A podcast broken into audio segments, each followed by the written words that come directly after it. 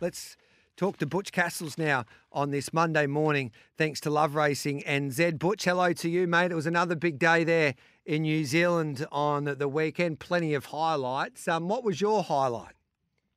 Yeah, I think Matey's man winning uh, the Livamol was certainly uh, Yes. the highlight. It was nearly, I Wish I Win winning the Everest would have been uh, would have topped it for sure. And I tell you what, there's someone in New Zealand that had a highlight with the Everest.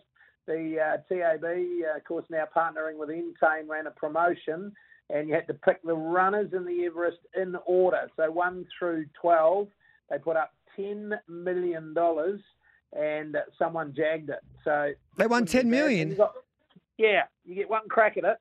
And uh, if you had an account with the TAB, you could order them one through 10. And story breaking in the Herald this morning that someone managed to place the Everest runners in order, one through 10, and won $10 million. No wonder, no wonder the boys downstairs from Entain weren't shouting the coffees this morning. Well, I'm not sure. It wouldn't have been too bad a result. I, I suspect they would have got it insured, wouldn't they? I don't think they would have wanted to put up 10 million of their own. So when you insure something, I suspect Okay. you want it to go because you've done your money anyway. So right I don't know that for sure, but I, I, I suspect that they would have uh, done that. And but just a miraculous performance from someone to pick them Yes. in order and, as I say, jag $10 million. Our alley cat was too strong in the spring sprint to win some black type.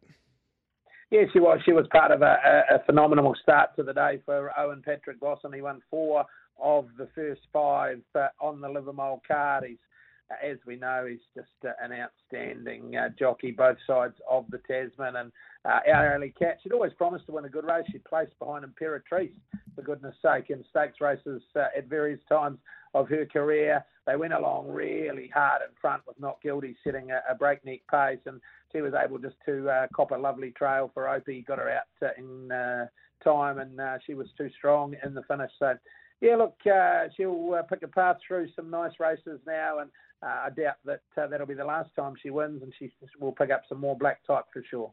And Glenn Old's scalloper, Adam, um, Adam I am, impressive at Hastings, nearly one of the stars of the show there.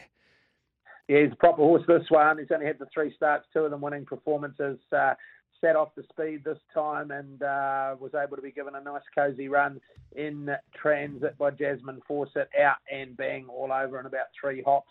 Pretty soft on him to the line. He's a good horse.